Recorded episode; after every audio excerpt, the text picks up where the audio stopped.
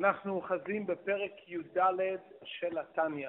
פרק, פרק י"ד בעצם מדבר על זה שכל אדם יכול להיות בינוני.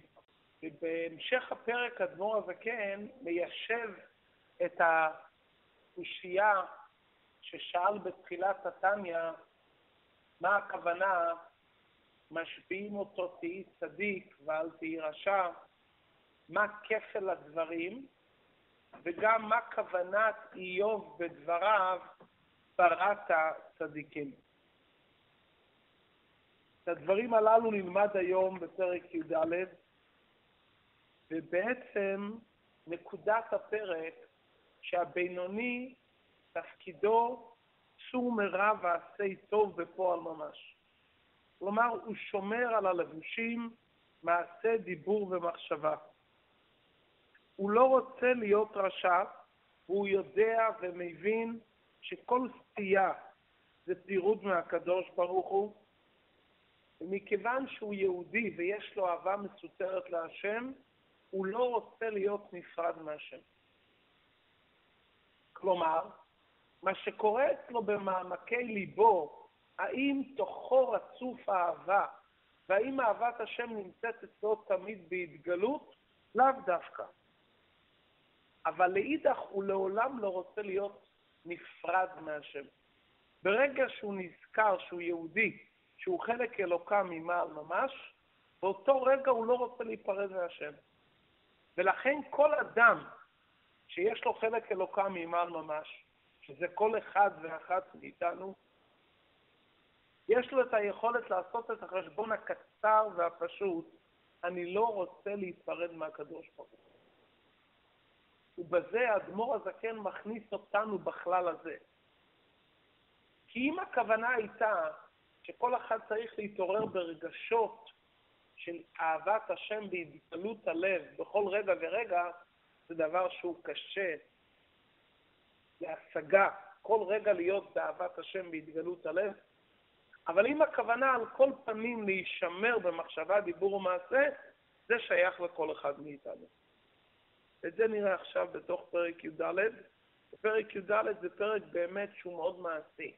לאחר שלמדנו את ההגדרות של צדיק, בינוני, ולמטה מזה, אנחנו יכולים להבין מדוע כל אחד מאיתנו יכול להיות בכל עת ובכל שעה בינוני. בואו נראה את זה בלשון המחבר. והנה מידת הבינוני היא מידת כל אדם, ואחריה כל אדם ימשוך. שכל אדם יכול להיות בינוני בכל עת ובכל שעה. אדם שאין לו נפש אלוקית מחפש חיי הפקרות, והוא באמת לאו דווקא שירצה להיות תמיד קשור להשם, אבל יהודי שמודע לזה שיש לו נפש אלוקית, הוא יודע את השליחות שלו, הוא יודע מה המשמעות חלק אלוקם ממעל ממש, וכמה שהוא יותר מודע למשמעות של חלק אלוקם ממעל ממש, יהיה לו יותר קל ליישם את עבודת השם בתור בינוני ששומר על המחשבה, דיבור ומעשה. זה הכוונה מידת הבינוני, מידת כל אדם, מחשבה, דיבור ומעשה. כי הבינוני אינו מואס ברע, שזהו דבר המסור ללב. הוא בפירוש נמשך אחרי תענוגי עולם הזה. הוא לא מצליח להפוך את טיבו למאוס בעולם הזה. ואפילו הבינוני, שבשעת קריאת שמע ותפילה מגיע לאהבת השם, האם כל יום הוא מצליח לעורר בתפילה את אהבת השם? והאם אהבת השם שווה אצלו בכל יום? ולא כל העיתים שוות. כלומר, גם ברגעים שהוא מתפלל ומצליח לעורר אהבת השם בליבו, עדיין אחרי התפילה הוא חוזר לרגש לענייני עולם הזה. ומכיוון שאחרי התפילה חוזר וניור הרגש לתאוות עולם הזה, אם כן, הוא לא יכול להיות בבחינת צדיק, אלא, מה כן? סור מרע ועשה טוב. דהיינו, בפועל ממש. במחשבה, דיבור ומעשה. אדמו"ר הזקן מדגיש, בפועל ממש. כלומר, במעשי, למעשה הוא מצליח לשמור, שבהם החלק המעשי, כלומר שמירת הלבושים, מחשבה, דיבור ומעשה, שבהם הבחירה והיכולת והרשות נתונה לכל אדם לעשות ולדבר ולחשוב גם מה שהוא נגד תאוות ליבו והופכה ממש. הקדוש ברוך הוא נתן לאדם בחירה חופשית, גם אם אדם נולד עם נטיות רעות, וטבע גופו מושך אותו לדברים רעים, יש ביכולתו לבחור ולהחליט לעשות ולדבר ולחשוב דברים אחרים. זה לבושים, לבושים אפשר לשנות. אדם יודע שאם הוא רוצה לא לדבר על דבר מסוים או לא לעשות, הוא מצליח לקבל החלטה. מה יניע אותו מלא לחשוב ולדבר ולעשות דברים שאינם מתאימים ליהודי שיש בו חלק אלוקם ממעל ממש? גם בשעה שהלב חומד ומתהווה איזו תאווה גשמית, בהיתר או באיסור חס ושלום, יכול להתגבר ולהסיח דעתו ממנה לגמרי. אצל הבינוני הלב חומד, הוא מתהווה גם בהיתר וגם באיסור. ובכל זאת, יש ביכולתו להסיח את דעתו. וכאן ישנם מילים שצריכים לשנן אותם בעל פה, על כל פנים את התוכן, זה דבר שכל אחד מאיתנו נזקק לזה ביום-יום. מה אנחנו צריכים לומר לעצמנו באותם רגעי התמודדות וניסיון של התנתקות ממה שאני חלק אלוקם ממעל ממש. ואומרו לליבו,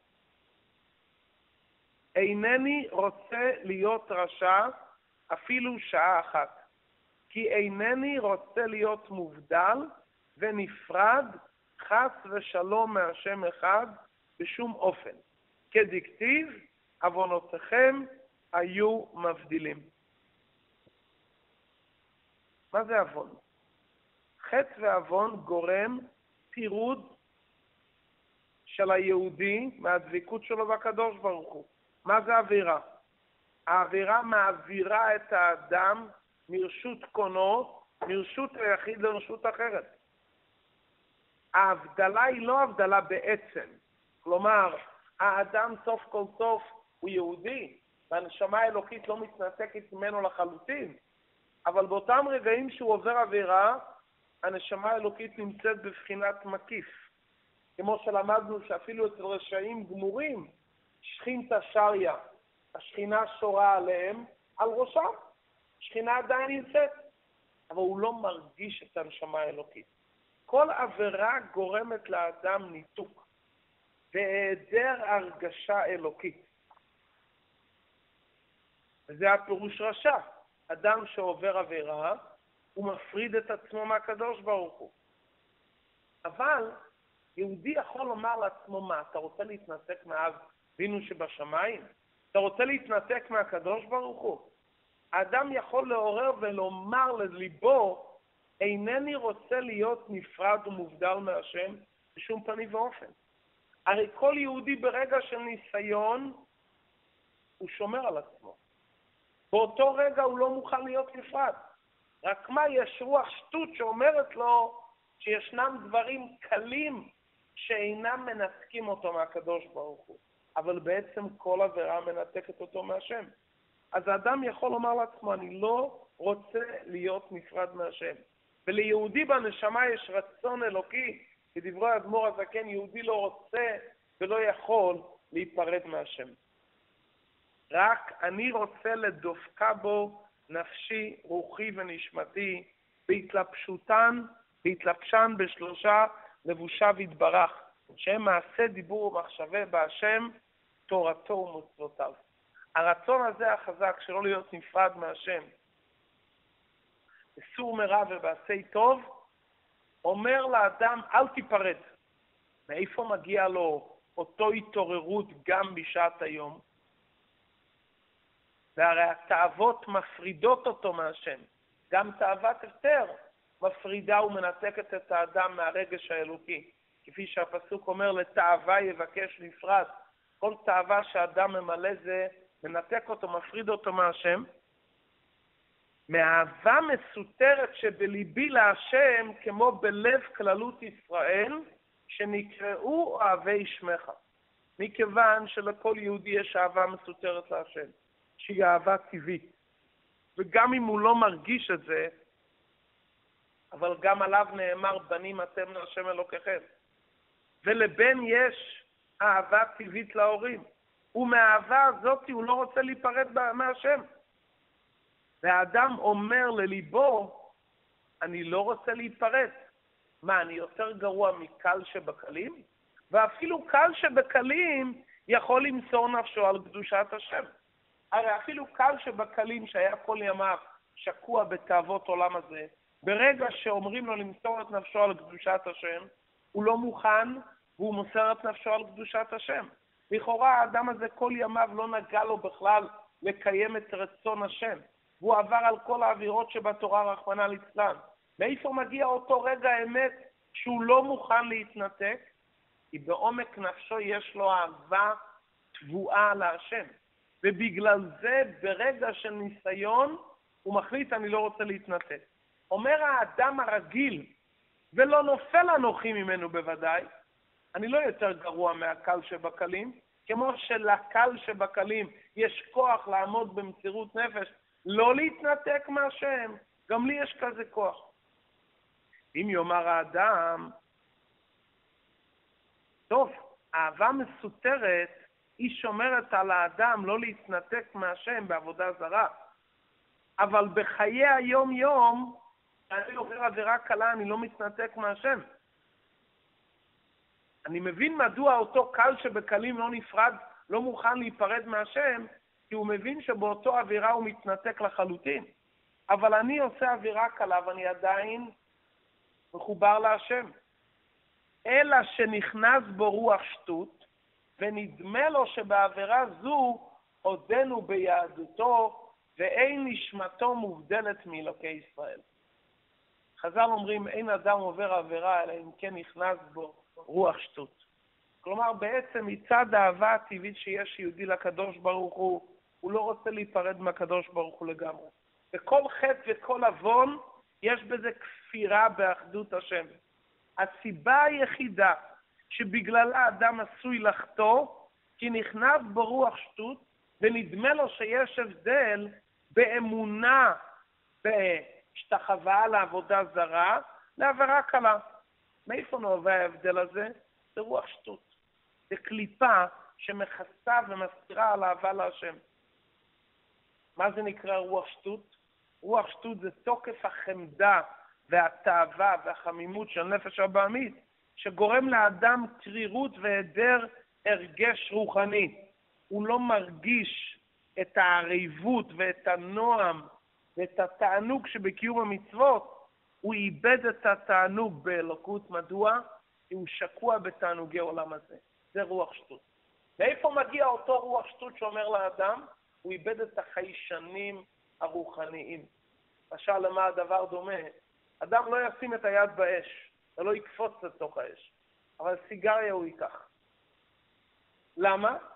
כי הוא לא מרגיש שהסיגריה מפריעה לו. אדם לא יאכל מאכל מקולקל, אבל הוא יאכל איזה מאכל עם שומנים מיותרים, למרות שהרופא אמר לו שזה מזיק לו. מדוע? כי הרוח שטות, שזה תוקף החמדה והתאווה בענייני העולם הזה, מנתקים אותו מלהרגיש שבעצם כל מאכל זה בעצם, או שזה מוסיף בבריאות, או שזה מנתק אותו. זה הרוח שטות. ככה בחיי היום-יום. אף אחד לא יעשה מעשה בידיים להתנתק. אבל אנחנו עושים מעשים קלים שמנתקים אותנו משמירת הגוף ושמירת הבריאות, כי זה לא נרגש באדם. אדם אבל שהוא מאוד רגיש, אדם שעבר איזה משהו, ואז הוא נמצא באיזה דיאטה חזקה, או תחת פיקוח, כי הוא הרגיש איזה דבר בלתי רצוי שגרם לו כבר להגיע לטיפול רפואי קשה, לא על אף אחד, האדם הזה שם לב לכל פרט, אומר לו, זה אסור לי, זה מותר לי, הוא בודק את הסוכר ובודק את השומנים, כי הרוח שטות הזאת נעלמה ממנו, כי היה איזה משהו ש... העמיד אותו, היה לו איזה פוקוס שהביא אותו לאיזה פינה ודחף אותו, ואז פתאום הוא מתחיל לשים לב לכל פרט. מאיפה קורה לנו שאנחנו מזלזלים בכל מיני דברים? כי הרוח שטות הרוחנית, הרוח שטות, שזה תוקף החמדה בתאוות עולם הזה, מאבד לנו את החיישנים הרוחניים של התענוג בעניין אלוקי. כדי להרגיש את התענוג בעניין אלוקי ולהיות עם חיישנים אלוקיים, ולכן לא לרצות להתנתק מהשם על כל מחשבה, דיבור ומעשה, אתה צריך להיות עם חיישנים רוחניים. אבל אם כל כולך טבוע ומושקע בתאוות עולם הזה, אתה מאבד את החיישנים.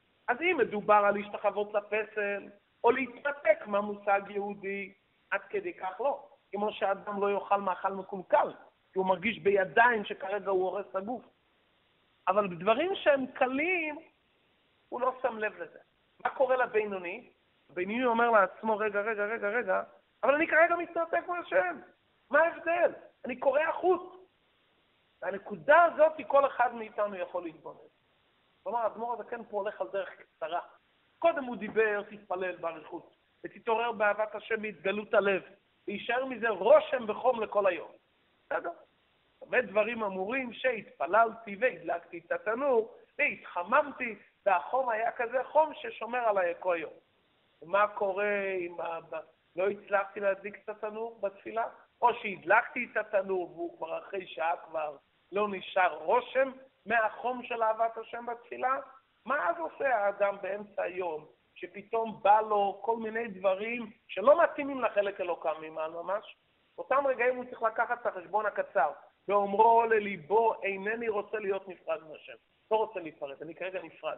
הנקודה הזאת זה איזה דבר שיכול לרכז את האדם מיד מול נקודת האמת. אתה נפרד כרגע מהשם, אתה מנתק את החוטים. אל תנתק את החוטים. תישאר מחובר, אתה לא רוצה להיפרד. אתה, יש לך אהבה מסותרת. זה נקודה, זה נקרא דרך קצרה. יש את הדרך הארוכה פשוט לעלות למקום יותר גבוה, ולחיות חיים יותר רוחניים, ולחיות באווירה יותר מרוממת, שבדרך ממילא כמעט לא תרצה להתנתק. אתה לכתחילה נמצא במקום יותר גבוה. וזה לכתחילה מה שהאדמו"ר הזה כן דורש, שאדם ישקיע את עצמו בלימוד חסידות, באהבת השם, ויעמוד במקום יותר גבוה באמת, בבחינת שאו מרום עמכם וראו מברא אלה. אבל חיים בעולם. גם מי שמצליח להתרומם למקום הזה, סוף כל סוף חוזר לקרקע. כשהוא חוזר לקרקע לא תמיד נשאר, חייבים גם את הדרך הקצרה. ופה האדמו"ר הזה כן מרמז למה שהוא כתב בהקדמה בדרך ארוכה וקצרה. חייבים גם את הדרך הקצרה. כי חייבים איזה נקודה קצרה שאדם במשפט אחד יוכל להימצן, להעמיד את עצמו במקום הנכון. אני מתחבר או שאני נפרד? או, לא רוצה להתנתק.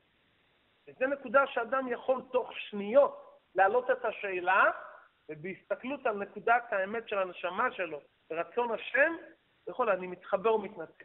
רק צריך לבקש מהשם שנצליח לעשות את החשבון.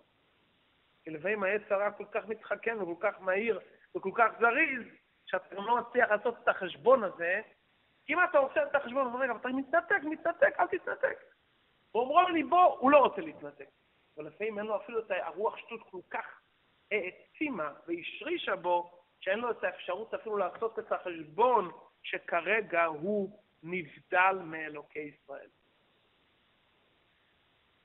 שיר בפנים, וגם שוכח אהבתו להשם המסותרת בליבו. הרוח של הקליפה של נפש הבעמית מכניסה לאדם רוח שטות, הוא שוכח על אהבת השם שיש בליבו, וזה גורם לו לא להישמר בסור מרע ועשה טוב.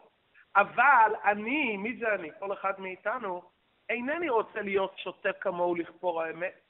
אני לא רוצה להיות טיפש כמו אותו קל שבקלים, שרק בעבודה זרה הוא מבין שהוא לא רוצה להתנתק מהשם. שאר העבירות הוא עושה מה שהוא רוצה. הוא לא רוצה להיות טיפש כמוהו, אבל הוא סך הכל עושה שטות. כל יום שהוא נפרד מהשם זה אותו דבר. אז בשעת עבודה זרה הוא מרגיש את זה. אני לא רוצה להיות ככה. ולכן זה יעזור לאדם להיות דבוק בהשם. אם כן, לסיכום, יוצא שמידת הבינוני היא מידת כל אדם. זה בהישג יד של כל אחד, שאדם יכול לשלוט על המחשבה, דיבור ומעשה. למרות שהמדרגה הזאת היא בשלמות דורשת הרבה עבודה ויגיעה, שבאה כתוצאה מריבוי התבוננות, שזה עבודה פנימית, שהאדם ישלוט על עצמו, ויהיה מופרך אצלו לגמרי העניין. זה לכתחילה, זה הבינוני שדיברנו עליו בפרק י"ב, אבל גם אדם שלא הצליח לזה, למרות כל הניסיונות, החלק הלוקה ממעל ממש, יש בו חוזק ותוקף, שהוא לא רוצה להיפרד מהשם.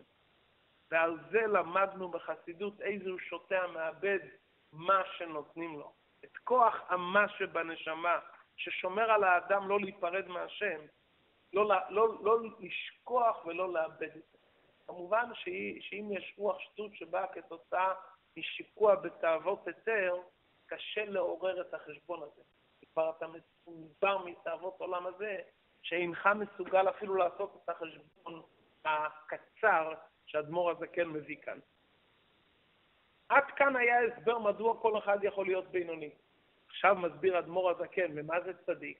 שצדיק לא כל אחד יכול להיות, שאין כן בדבר המסור ללב, דהיינו שיהיה הרע מאוץ ממש בלב, ושנוי בתכלית השנאה, או אפילו שלא בתכלית השנאה, הנה זה אי אפשר שיהיה באמת לאמיתתו, אלא על ידי גודל ותוקף אהבה לשם, בבחינת אהבה בתענוגים, להתענג על השם מעין עולם הבא. הדרגה של צדיק למאוס או לשנוא לגמרי או לא לגמרי, זה באמת כבר אי אפשר לבקש מכל אחד. אדם נורמלי, נשמה בגוף, תגיד, אני שונא את תענוגי עולם הזה, מואס בהם.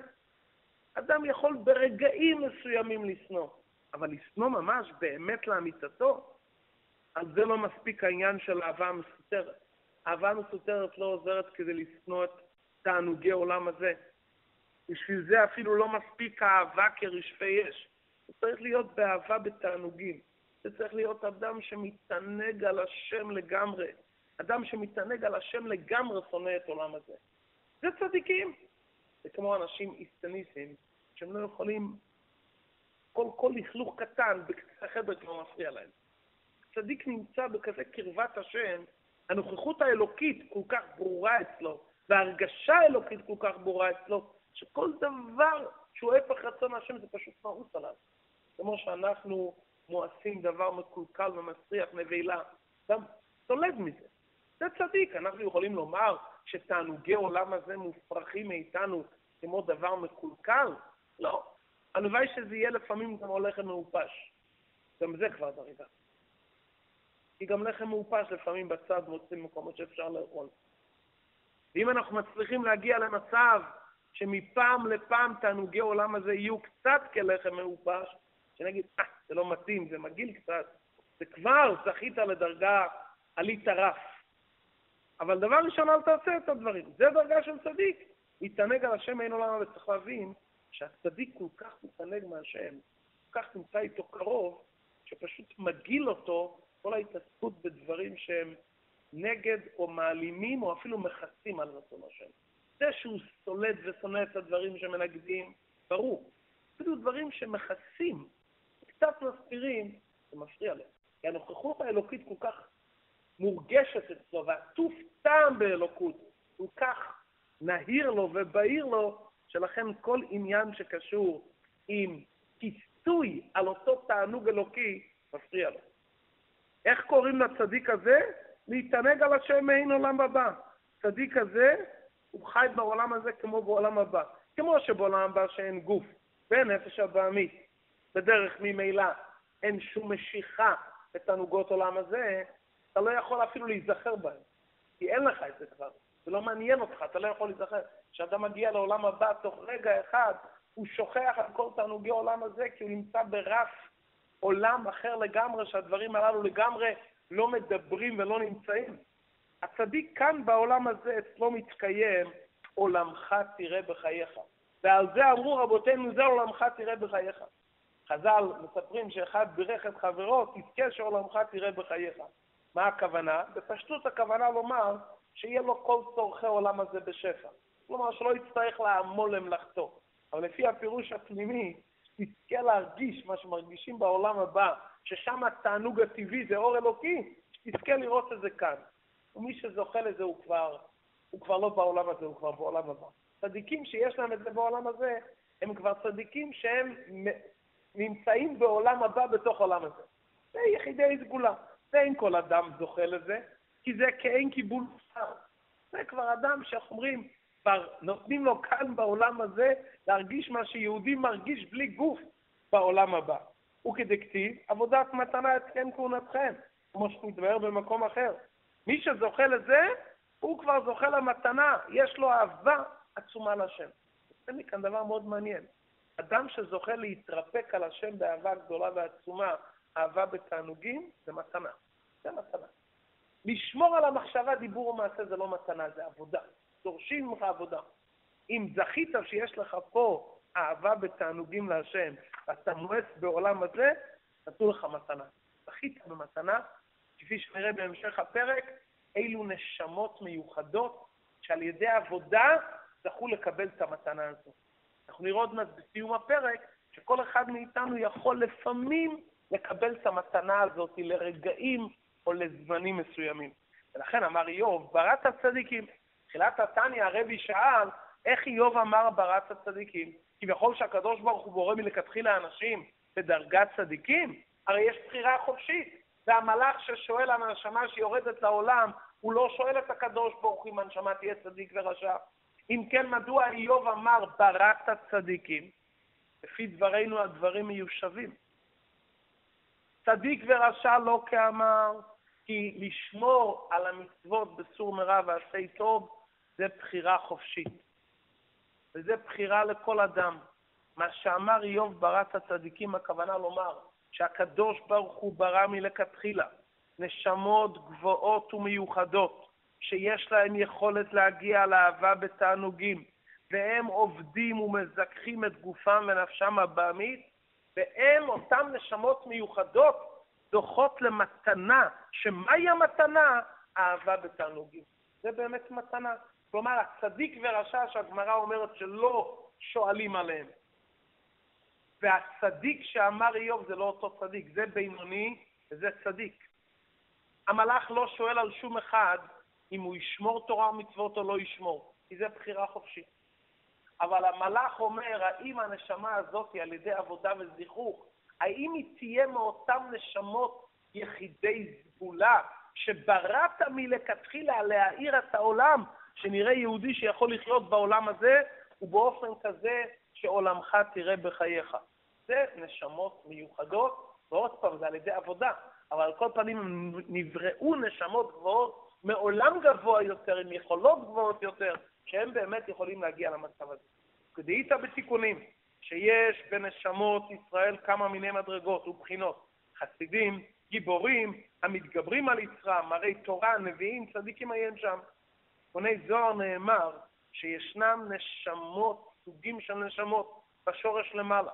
עוד לפני העבודה, יש נשמות מיוחדות שנבראו, שהם יכולים להגיע למדרגה של חסידים, למדרגה של מראי תורה, למדרגה של נביאים, נשמות אחרות לא יכולות להגיע לכך. ואחד מסוגי הנשמות הם נשמות של צדיקים, ועל זה אמר איוב, בראת צדיקים. כלומר, רק נשמות גבוהות, מיוחדות, נבראו ביכולת להגיע לדרגת צדיק. מהי דרגת צדיק? אדם שמואס ברע ואוהב את השם אהבה בתענוגים. זה לא בהישג יד כל אדם. עדיין לא הסברנו מה כפל השבועה. תחילת התניא הבאנו את דברי הגמרא, שכל... תהי צדיק ואל תהי רשע. תורה זה כפל לשון. אם אתה אומר לו אל תהיה רשע, ברור שהוא יהיה צדיק. אם אתה אומר לו תהיה צדיק, בוודאי שאל תהיה רשע. מה כפל השבועה? לפי דברינו הדברים עכשיו מובנים. אז זה יובן כפל לשון השבועה, תהי צדיק ואל תהי רשע. זה לכאורה תמוה, כי מאחר שמשביעים אותו תהי צדיק, למה צריכים להשביעו עוד שלא יהיה רשע? זה ברור. אלא משום שאין כל אדם זוכה להיות צדיק. ואין לאדם משפט הבחירה בזה כל כך. להתענג על השם באמת ושיהיה הרע מאוס ממש באמת. אמרנו, מה זה מדרגת צדיק? מי שמתענג על השם. זה דבר שאתה מקבל מתנה מלמעלה. אז תהי צדיק, אין לך בחירה. אז למה משביעים? עוד רגע נראה. אם אין לך בחירה על זה, אז למה משביעים? היו צריכים להשביע את האדם, רק אל תהיה רשע. ולכן משביעים שנית אל תהי רשע על כל פנים. שבזה משפט הבחירה והרשות נתונה לכל אדם. למשול ברוח תאוותו שבליבו, ולכבוש יצרו, שלא יהיה רשע אפילו שעה אחת כל ימיו, בין בבחינת צור מרע ובין בבחינת ועשה טוב. השבועה אל תהי רשע כל אחד יכול לקיים.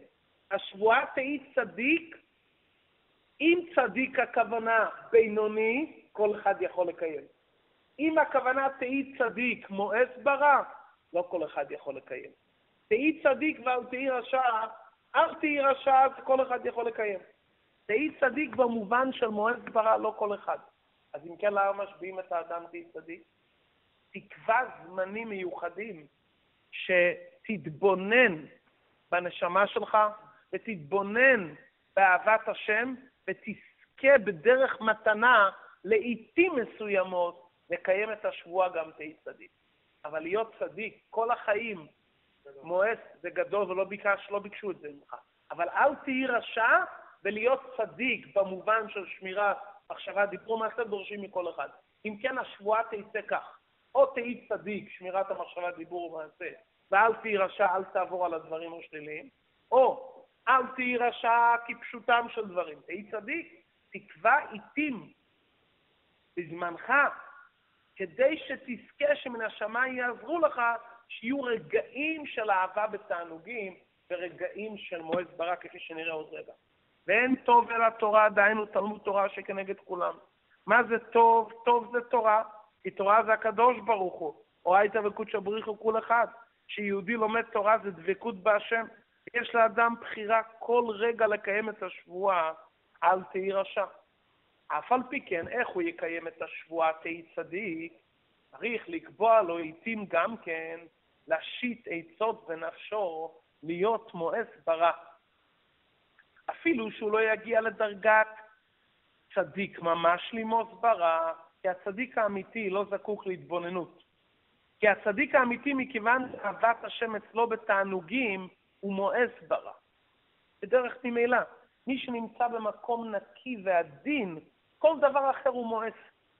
אנחנו הרי לא נמצאים במקום נקי ועדין לחלוטין. הרי יש לנו משיכה בפנים לענייני עולם הזה.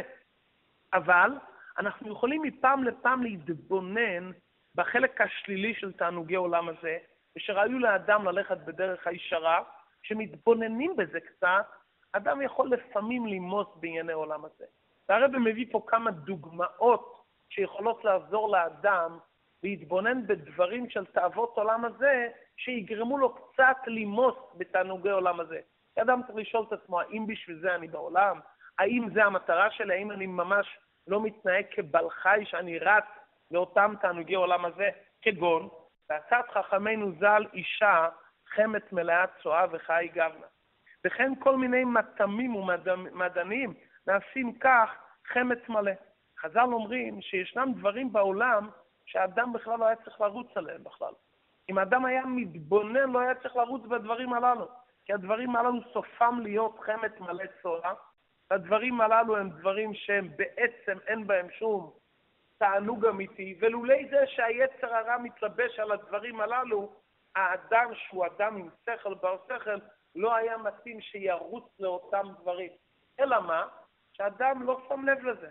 אז לפעמים האדם צריך להתבונן באותם דברים כדי שימעט במרוצה שהוא רץ לענייני עולם הזה של תאוות שלא מתאימות באמת לאדם שהוא הדמה לעליון ולאדם שהוא בר שכל. כשאדם מתבונן בדברים האלו על כל פנים מפעם לפעם, הוא מעורר בעצמו רגש של מיעוט לתאוות מסוימות. וכן כל תענוגי עולם הזה החכם רואה הנולד מהם, שסופן לרכוב ולהיות רימה והשפעה. לא רק התאוות שהזכרנו לעיל, אלא כל תענוגי עולם הזה, סוף הדברים הגשמיים להיות נרכבים. והכל נהיה רימה והשפעה. מה קורה לאדם אחרי שהנשמה עוזבת את הגוף? הגוף חוזר לעפר. מה קורה לכל אוכל או כל דבר גשמי שאנחנו רצים עליו ומשתוקקים אליו? אחרי רגעים, זמנים, הדבר הזה נעלם לגמרי מהתודעה, והדבר הזה נהפך להיות עפר ורימה. להפך, אדם גם יכול להתבונן, להתענג ולשמוח בהשם על ידי התבוננות בגדולת אינסוף ברוך הוא כפי יכולתו. למרות שעונג ושמחה בהשם שייך יותר לצדיקים, אבל אם האדם מתבונן בגדלות השם, ויתבונן בזה פעם אחר פעם, זה יכול להביא אותו לאהבה. אומר אדמו"ר הזקן, אף שיודע בנפשו שלא יגיע למדרגה זו באמת לאמיתתו כי אם בדמיונו, כמה שאני אתבונן שתענוגי עולם הזה זה עפר אימה ותולעה, וכמה שאני אתבונן שהקדוש ברוך הוא זה עצם הטוב להיטיב, ואני אדמיין, אני לא אגיע לזה באמת. אף על פי כן, הוא יעשה את שלו. לקיים את השבועה שמטביעים תהי צדיק, והשם יעשה הטוב בעיניו. יש דמיונות שמותר לעשות. זה דמיון מודרך חיובי. למה הדמיון הזה הוא חיובי? כי מצד הנשמה, באמת הנשמה לא רוצה רק את זה. מה מפריע לי? הגוף הנפש הבעמית. זאת אומרת, אם אני לוקח את עצמי בתור המהות שלי, שהמהות שלי זה לא בשר, כי הבשר הולך קלה ונפסד. הנפש הבעמית גם לא נשארת. מה נשאר החלק הרוחני? אז מה שאני באמת כן שייך לזה. מה מפריע לי? המתנה שהקדוש ברוך הוא נתן לי גוף ונפש הבעמית. זה מפריע לי להתענג על השם עולמך תירא בחייך, כי התענוגי עולם הזה מושכים אותי למקום אחר, וזה מפריע לי מלמוס את השטויות של עולם הזה, כי אני מרגיש משיכה. אז מצד הנשמה אני יודע שזה כן אמת, זה לא דמיונות. מצד מה זה דמיונות? מצד התודעה שלי ביום-יום זה דמיונות. כמה שאני מנסה לחשוב על גדלות השם ואין עוד מלבדו, ועוד פעם מתבוננים בזה, ועוד פעם מתבוננים שהוא לבדו ואין זולתו, ואלוקות זה הכל והכל זה אלוקות. אבל אחרי הכל אני מרגיש את הגוף שלי ואני חי בעולם. אז אחרי הכל אני יודע שקצת אני עובד על עצמי, אבל אני לא עובד על עצמי, כי את האמת בתודעה אני יודע שזה אמת מוחלטת. זה בדמיון ברגש הלב. אני לא מצליח להגיע לרגש הלב באופן מוחלט. במוח אני יכול להגיע להכרה ברורה. ברגש הלב אני לא מגיע, כי ברגש הלב אני עדיין בינוני ואני עדיין קשור עם עולם הזה. אבל שמלמעלה יראו שאתה מתרגל זמנים, שאתה כן רוצה להיות באותו דמיון של אהבת השם ומשיכה וצמה לך נפשי, והתבדלות קצת מתענוגי עולם הזה, שבעצם כולם עפר ורימה, אז הקדוש ברוך הוא יעשה הטוב בעיניו, שמה? כשהקדוש ברוך הוא רואה את ההתאמצות שלך, אז הוא ייתן לך רגעים שתוכל להרגיש שתהיי צדיק. הקדוש ברוך הוא יעזור לך על כל פנים ברגעים מסוימים לקבל את זה. ועוד, שהרגל על כל דבר שלטון ונעשה טבע שני. וכשירגיל למאס את הרע, יהיה נמאס קצת באמת. כשאדם מתרגל, כל דבר שאדם מתרגל להפך הטבע, למרות שהוא לא מואס ברע באמת, אבל עוד פעם הוא מתרגל, ועוד פעם הוא מתרגל, אז לאט לאט זה נעשה אצלו קצת טבע שני, ואז זה קצת יהיה באמת נמאס אצלו קצת באמת. וכשירגיל לשמח נפשו בהשם על ידי התבוננות בגדולת השם, הרי בהתערותא דלתתא התערותא דלילה, וכולי אי ואולי ירא עליו רוח ממרום, ויזכה לבחינת רוח משורש איזה צדיק שיתעבר בו. מי יודע אם מלמעלה יראו שהוא כל כך רוצה באמת להרגיש אהבת השם, ולא רק לדעת את זה במוח, אלא גם בלב, והוא עוד פעם מתרגל ועוד פעם מתרגל, אז ייתנו לו איזה רוח, זה נקרא בחינת עיבור. יתעבר בו משהו, מסופר בכתבי אריזה, שאדם מתייגע על מצווה מסוימת, אז מן השמיים לפעמים יתעבר בו עוד חלק מנשמתו הנמצאת בגן עדן, ולפעמים נשמת צדיק מתעבר על בו. מסופר על אחד מתלמידי אריזל שהוא נכנס לבית המדרש, ואריזל קם לכבודו, וכל התלמידים התפלאו. הוא אמר, התעבר בו נשמת רבי פנחס בן יאיר, ונודע שהוא התעסק במצוות פדיון שבויים באותם ימים. אז הוא זכה שהנשמה של רבי פנחס בן יאיר יתעבר בו לזמן מה, לרגע מסוים, לרגע, ליום, לתקופה. וררי יצל ראה את זה, כי הוא התייגע מאוד על אותה מצווה. הוא אומר, הרב, אתה תשתדל, ושתשתדל, יכול להיות שיתעבר בך גם נשמה גבוהה יותר, לזמן, לתקופה, ואז באמת אתה תגיד, באמת, אני לא יודע, היום פשוט מאסתי בעולם הזה. היום, שעה, שעתיים, היה לי ממש סלידה מזה. היום היה לי ממש רגע של אהבה להשם, לא רק במוח, אלא גם בלב. הרגשתי זה בהתגלות הלב.